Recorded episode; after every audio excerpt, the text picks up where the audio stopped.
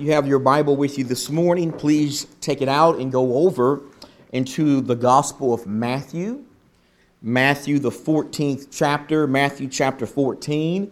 We're going to read some verses from there in just a few minutes. As you turn there and get settled in and ready to study this morning, let me just say how good it is to see every single one of you this morning. We've certainly had a great day of worship so far. I appreciate Brother Brian's remarks on the table, Brother Zach reading the scripture, Brother Stan for leading us in a wonderful prayer, and Brother Ryan for doing a wonderful job leading, us in our, our singing. It is also especially good to have several uh, visitors in our crowd, uh, several young people on their way to camp right now. We certainly appreciate all of you who are visiting with us. You are our honored guests. Thank you. Thank you for being here despite all of the trials and the chaos we have experienced this year as a country, one of the things that we have tried to immerse ourselves in at the Monte Vista Church of Christ is daily Bible reading. Daily Bible reading, by reading just one chapter a day, five days a week, even during this time of pandemic, we've been trying to read through the whole New Testament, and I hope we can all agree that doing that is extremely important because it is through the Word of God and only through the Word of God that God speaks to us today. That's right, contrary to what you might have heard, today God is not speaking to us through dreams or through visions or through angels or even prophets. Instead, God is speaking uh, to us today solely through His Word. He is speaking to us today solely through His book, which is the Bible. But you see, like in any other relationship we have in our lives, like in the relationship we have with our spouse and with our kids and even with one another, for our relationship with God to truly reach its highest level, then the communication we have with Him, it can't be one sided. It can't be one dimensional. In other words, we can't just allow God to be speaking to us all the time, but we also got to speak to Him. We also have to talk to him. We also have to talk to him on a regular basis. In fact, brothers and sisters, that is exactly where prayer comes into play. That is exactly why prayer is so important in the life of a Christian. This is something that I hope you've noticed as you've been reading through your New Testament this year. This is something that I hope you've noticed as, as you've been reading through the letters of Paul. And as you've been reading through the letters of Peter, and this is something that I that I hope you've especially noticed as, as you've been reading about the life of Jesus in the gospel.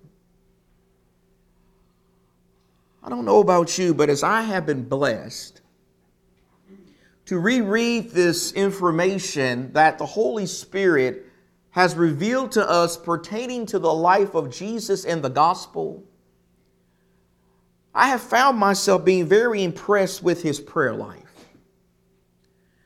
I have found myself being very impressed with the critical role that prayer had in the life of Jesus. In fact, one of the lessons that I have noticed that, we can learn when it came to the relationship that Jesus had with prayer is according to what we find in the gospel, brothers and sisters. Prayer is something that Jesus did all the time. Prayer is something that Jesus did all the time. I mean, haven't you noticed that as you've been doing your Bible reading this year? Haven't you noticed that as you've been reading through the Gospel of Matthew? Didn't you notice that as you read through the Gospel of Mark a few months ago? Haven't you noticed that as you've read through the Gospel of Luke and, and even as you've read through the Gospel of John in times past?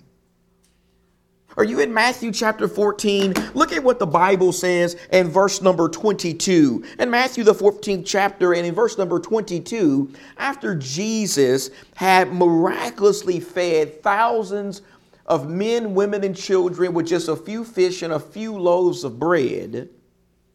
It says in Matthew 14 in verse number 22 immediately he made the disciples get into the boat and go ahead of him to the other side while he sent the crowds away. And after he had sent the crowds away, he went on the mountain by himself to do what? To pray. And then when it was evening, he was there, he was there alone.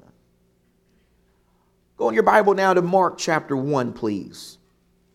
I'm going to Mark chapter 1. Look at verse 35.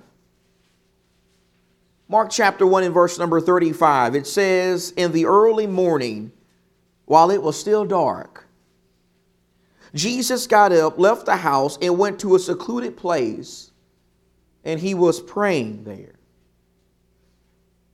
Go down to the Gospel of Luke, Luke chapter 5. We're going to read the Gospel of Luke in a couple of months. And when we get to Luke chapter 5 and verse 15, verse 15, we're going to find these words when it says, But the news about him was spreading even farther. Notice how he's becoming very popular at this time.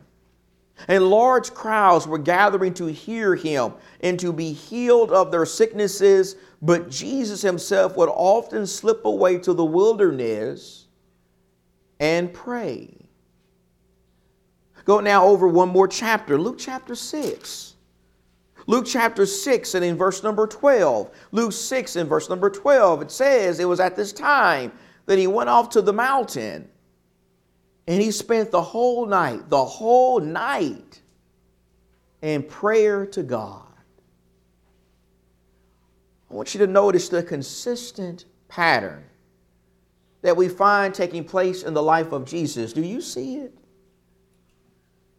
Notice how over and over again the gospel tells us that Jesus would often get away from the crowds and he would go to a secluded spot and he would just talk to God. He would just pour his heart out to his heavenly Father. It didn't matter what he had going on in his life, Jesus, he always made time for prayer. He made time for prayer early in the morning when it was still dark outside. He made time for prayer in the evening. He made time for prayer at night. There are even times in the gospel where we can read about him making time for prayer before eating his meals.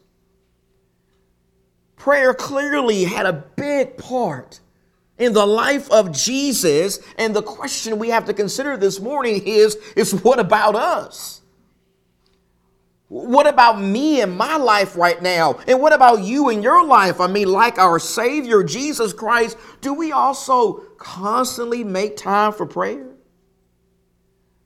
Do we also constantly make time to pour our hearts out to our Heavenly Father? Someone says, Well, well Sean, I, I want to be like Jesus when it comes to this, but but I just don't have enough time. I'm just too busy. I'm just too busy in my life right now to have a prayer life like Jesus. I mean, think about it. I got to work 8 to 12 hours a day, five days a week. And I gotta cook and, and I gotta clean and I and I gotta pay my bills and keep up with my finances and I gotta keep up with my yard work and, and I gotta exercise and, and make sure I, I, I stay in shape and stay healthy. And I gotta help my kids with all their schoolwork because they're they're having to learn more at home this year. And you know I got to keep up with, with all the, the news and all the chaos that, that is being broadcast every single day. I got to keep up with, with updates on COVID-19 and all the protests and all, and all the riots going on around the country. And, and at some point I got to eat and, and I got to sleep. Someone says, I, I want to be like Jesus when it comes to his prayer life, but I'm just too busy. And my dear friend, while I will not deny the fact that you may be busy, you may have a hectic schedule. I know I have a hectic schedule, but if you don't mind, let's not think about our schedules. Instead, let's think about what we've been reading in the gospel. Let's think about what the gospel tells us about the schedule of Jesus. Let's just pause for a moment or two and let's consider just how busy Jesus was in his life. Let's consider how, according to the gospel, Jesus spent essentially every day of the last three years of his life, for sure, teaching hundreds and in some cases thousands of people the Word of God. He taught the Word of God in, in Capernaum in Nazareth, in Bethsaida, in Chorazin, and in the land of the Gadarenes. He traveled all throughout Galilee preaching the word of God. And think about this as he traveled from place to place preaching the word of God, he didn't have the luxury of having a car. He didn't have the luxury of being able to call an Uber or ride a bicycle or, or even have a skateboard. No, Jesus, he's going from place to place for the most part on foot. He's walking all throughout Galilee every day, teaching the Word of God. And, and, he's also having to constantly train his spiritually immature apostles and prepare them for their future work. And he's also constantly healing people. He's giving sight to the blind and casting demons out of people. He's showing mercy and grace to people over and over again. And let us also not forget that he's constantly being followed and harassed by people. Let us also not forget that his enemies, the scribes and the Pharisees and the Herodians and the Sadducees, they're following him all over the place and they're harassing him and they're mocking him and picking fights with him and trying to have debates with him. Why? Because they want to diminish his influence. They want to get rid of him. They want to kill him. They want him completely out of the way. You see, when you just carefully consider what the gospel is telling us about the life of Jesus, there is no doubt, my friends, that Jesus had very busy and very stressful days, and yet, no matter how busy he was, and no matter how stressed he was, and no matter how many people were around him trying to get a piece of him, he always made time for prayer, didn't he? He always made time to communicate with, fa- with his father. He always made sure that he made prayer happen. That's what the gospel tells us about Jesus. And think about this if Jesus, the perfect and sinless Son of God, had to constantly make time for prayer, then how much more so should we be constantly making time for prayer? How much more so should I be constantly making time for prayer? How much more so should you be constantly making time for prayer? How much more so should we, as sinful and fallible creatures who are constantly being assaulted by the devil, be making sure that we're praying to God multiple times throughout the day, every single day? I mean, if Jesus, someone who is perfect, someone who is sinless, someone who was God in the flesh, if Jesus had to constantly carve out moments to talk to God, that I hope we can all agree that, that we as sinful creatures, we certainly need to be doing that. We certainly need to be making time for prayer as, as soon as we wake up in the morning and before our bodies even get out of the bed in the morning. We certainly need to be making time for prayer at the breakfast table with our spouse and with our kids and before we begin our daily activities, we certainly need to be making time for prayer when we do things like exercise. When we do things like take jogs in our neighborhood, or when we walk on the treadmill, or while we're waiting in traffic, and even while we're driving on the interstate, just make sure you leave your eyes open for, for those kind of prayers. We certainly need to be making time for prayer at work. We certainly need to be making time for prayer in the break room or in our office or in our cubicle. And when we get home from a long day at work, while our kids do their homework, or while they're out outside playing in the yard, or while, while they're watching Disney Plus, we need to just go find us a, a quiet, secluded spot somewhere in our home, and we just need to talk to God again. We need to pray to God and pour our hearts out to God. And before we close our eyes at night to go to bed, we need to make sure we finish the day off right. We need to make sure that the last thing we do before we close our eyes is not watch Fox News or CNN or MSNBC or argue with people on Facebook or text message with our friends. Instead, it needs to be talking to God one more time. Instead, it needs to be praying to God one more time. It needs to be thanking God one more time for blessing us to, to get through another day on this earth. Well, I just want you to see, my dear friends, if we're going to be like Jesus, and remember the goal of a disciple is to be like Jesus, right? Well, if we're really going to be like him, if we're really going to imitate his life while he was on this earth, then we got to be people of prayer. We got to be people of constant and consistent prayer. Let me tell you something. If we're too busy in our lives to constantly pray throughout the day, every single day, then guess what? We're just too busy. We're just plain too busy. Our lives are clearly out of balance right now, and we need to let some things go. We need to make sure that we get our priorities in line today. If we're too busy to pray, then God's not pleased with that. Our lives are out of balance, and we're not being like Jesus. When we study the gospel, we learn that Jesus was somebody who prayed all the time. He teaches us to pray all the time, but not only does he teach us that prayer is something that must be done all the time, a second thing he also teaches us is that prayer has many different purposes. It has many different purposes, and haven't you noticed that also as you've been reading through the gospel?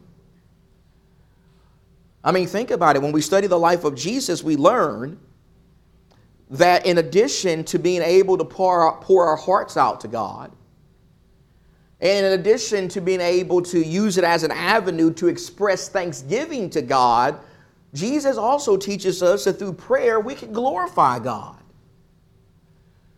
Through prayer, we can, we can praise God and, and we can offer adoration to God for Him just being who He is. Jesus teaches us that through prayer we can offer glory to God. And he also teaches us that through prayer we can intercede for others. By intercede, I mean that through prayer we can, we can pray for others. We can ask God to bless others. We can ask God to help the people that we love who may be struggling in their lives. Remember, that's exactly what Jesus did in Luke chapter 22 for the Apostle Peter. Remember in Luke chapter 22, Jesus told Peter that, that he had been praying for him because the devil was after him. He said, Peter, the devil is trying to sift you like, like wheat. Jesus told Peter, I'm praying for you because I love you and because the devil is after you. But not only did Jesus pray for people like Peter, when you go over one more chapter to Luke 23, you also see Jesus praying for his enemies. You also see him as he hangs on the cross and people are mocking him. And they're taking pleasure in seeing him suffer to his last breath. Jesus says a prayer. He says, Father, forgive them, for they know not what they do. Jesus teaches us that we can use prayer to offer glory to God. And we can use prayer to intercede both for our friends and for our enemies. And then, thirdly, Jesus also teaches us that we can use prayer to teach. We can use prayer to teach. Specifically, we can use prayer to teach people how to pray. We can use prayer to teach new converts how to pray and to teach our kids how to pray in a way that glorifies God. I mean, isn't that exactly what Brother Zach showed us as he read Luke chapter 11? In Luke chapter 11, verses 1 through 4, after Jesus prays privately, he then prays again there, but the second time he prays, it's for the purpose of teaching his disciples how to pray. Jesus shows us that we can use prayer as an avenue or a mechanism to teach other people how to pray. And then go over in your Bible to Matthew chapter 26. I want to show you some in Matthew 26. And listen to what the scripture says beginning in verse 36. This is not long before Jesus would be betrayed by Judas. And Matthew 26 and verse 36, it says, Then Jesus came, came with them to a place called Gethsemane. And he said to his disciples, Sit here while I go over there and pray. Notice he's praying again. And he took with him Peter and the two sons of Zebedee, that would be James and John, and he began to be grieved and distressed. Then he said to them, My soul is deeply grieved to the point of death. Remain here and keep watch with me. And he went a little beyond them and fell on his face and prayed, saying, My father, if it is possible, let this cup pass from me, yet not as I will, but as you will. And he came to the disciples and found them sleeping. And he said to Peter, So you men cannot keep watch with me for one hour? Keep watching and praying that you may not enter into temptation. The spirit is willing, but the flesh is weak. Verse 42 He went away again a second time and prayed, saying, My father, if this cannot pass away unless I drink it, your will be done. Again, he came and found them sleeping, for their eyes were heavy, and he left them again and went away and prayed a third time, saying the same thing once more. I want you to notice how here in these verses we just read, we find Jesus. We find Jesus saying three different prayers, and each prayer had the same purpose. Do you see that? Each prayer had the same purpose. Each prayer had the purpose of asking God for strength and for guidance and to remove the cup of suffering from his life if it was the Father's will. What I just want you to see is when Jesus was hurting, and when he had anxiety, and when he felt a great level of stress, he went and he talked to God about that he went and he fell on his face and he poured his heart out to his heavenly Father. He prayed at various times to show dependence in God. And if Jesus, the perfect and sinless Son of God, used prayer for that purpose, how much more so should we, as fallible and sinful creatures, also be using prayer for that purpose, right? How much should much more should we as people who are not deity in a human body be using prayer as a mechanism to show dependence in God. I mean, if Jesus, someone who was perfect and had the ability to do anything he wanted at any time, if he used prayer for that purpose, then I think it's safe to say that, that we also should as well, right?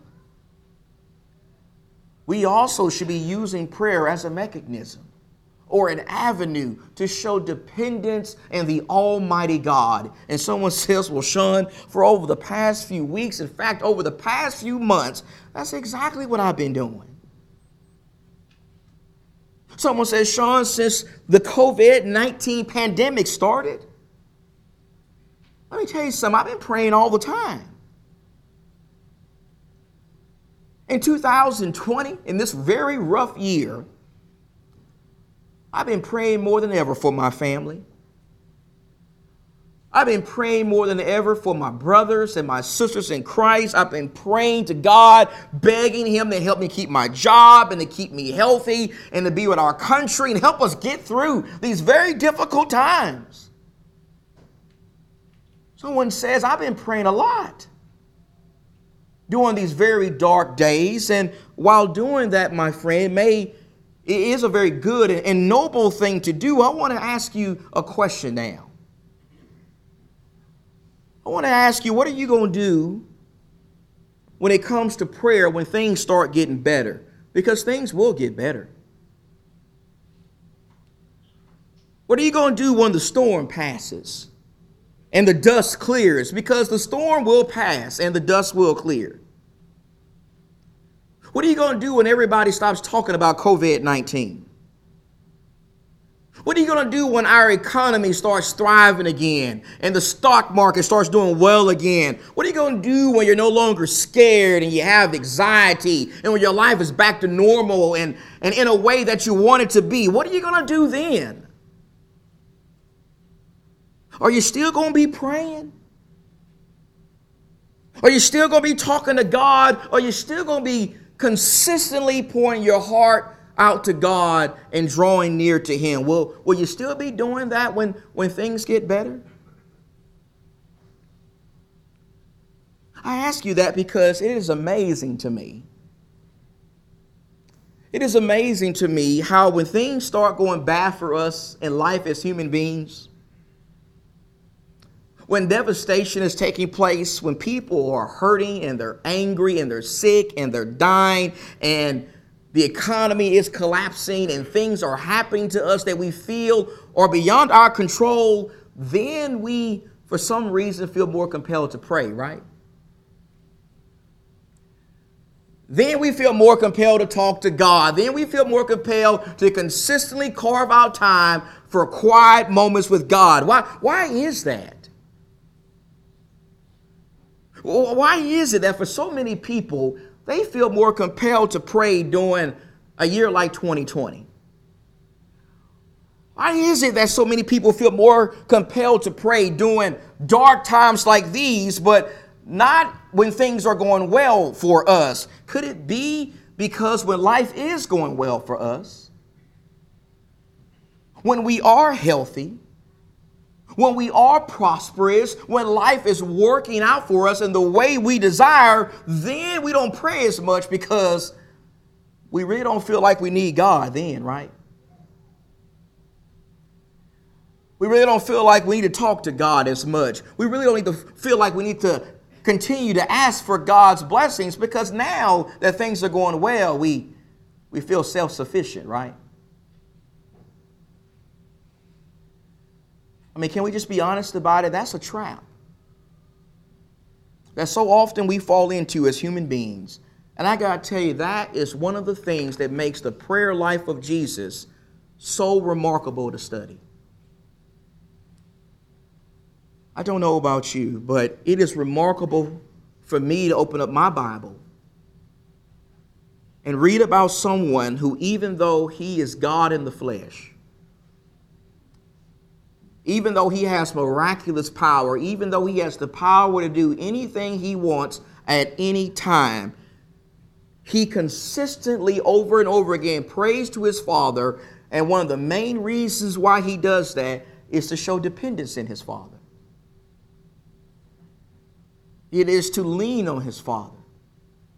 And let his Father know that he understands that he's not self sufficient. Jesus did that.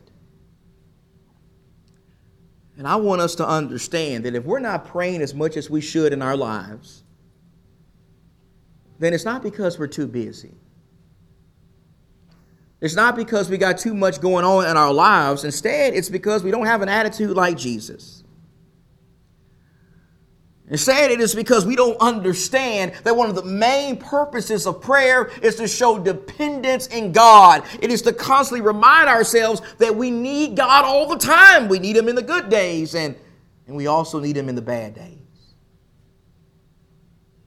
That's what Jesus teaches us about prayer. Jesus teaches us that prayer must be done all the time. And prayer also has many different purposes. But then, third and finally, I want to leave you with this. I want to leave you with how from Jesus we also learn that when we pray, we got to pray in faith. We have to pray in faith. You study what the gospel says about Jesus, and it is very clear that when Jesus prayed, he always prayed in faith, and I'm going to be honest with you. I will admit to you that I haven't always done the best job when it, when it comes to this. I'm going to be honest with you. So often in my life, instead of praying to God in great faith, you know what I've done? I've treated prayer as a ritual. I've treated prayer as a good luck charm. I've treated prayer like, like the Hail Mary pass in football. For all of you football fans out there like me, you know what the Hail Mary pass is, right?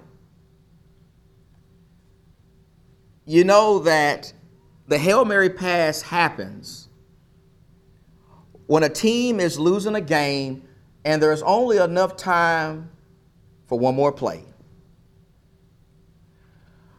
There's only enough time for the quarterback to get that football and throw it as far as he can. Hopefully, it'll make the end zone. And if it does happen to reach the end zone, he hopes and prays that his receivers will some kind of way come down with it. He hopes and prays that his receivers will some kind of way catch the football. You know that's what the Hail Mary pass is. And you also know that teams who run this play, they often have little confidence it's going to work. They have little confidence that this play is actually going to work, but they still do it because guess what? They're desperate.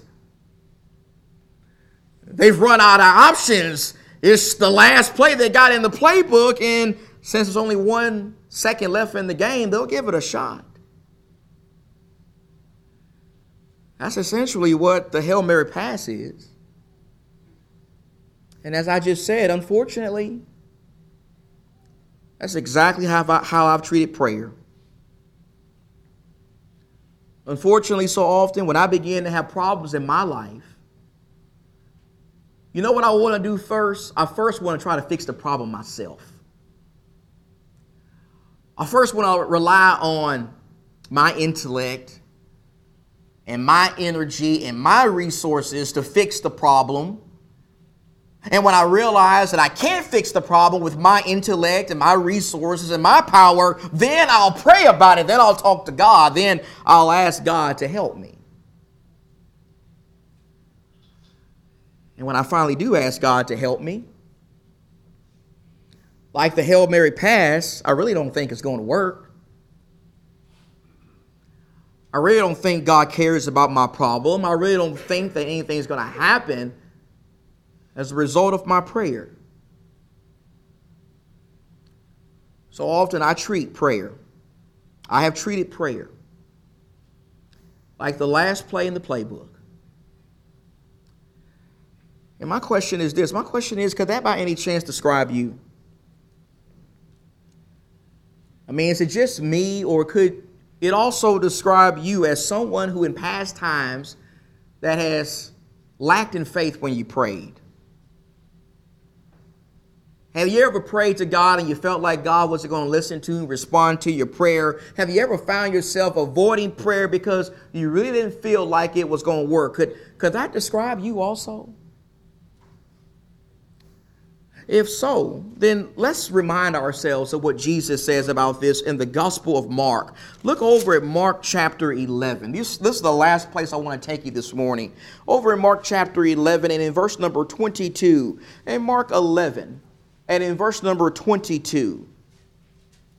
After Jesus cursed a fig tree, and that miracle totally amazed the apostles, and the cursed fig tree represents the spiritually sick and cursed nation of Israel that God was about to bring judgment on soon. After the apostles saw that miracle and they were totally marveled, Jesus said to them in verse 22 Have faith in God. Have faith in God. Truly, I say to you, whoever says to this mountain, and I believe the mountain there he's referring to is the mountain in which the temple was on. I believe he's pointing at the mountain where the Jewish religion was being practiced. Jesus says, Whoever says to this mountain, where the temple is, be taken up and cast into the sea, and does not doubt in his heart, and that would happen a few in, in a few years down the line, but that's another story. He says, Whoever whoever says, Take up this mountain and cast it into the sea, and does not doubt in his heart, but believes that what he says is going to happen, it will be granted him.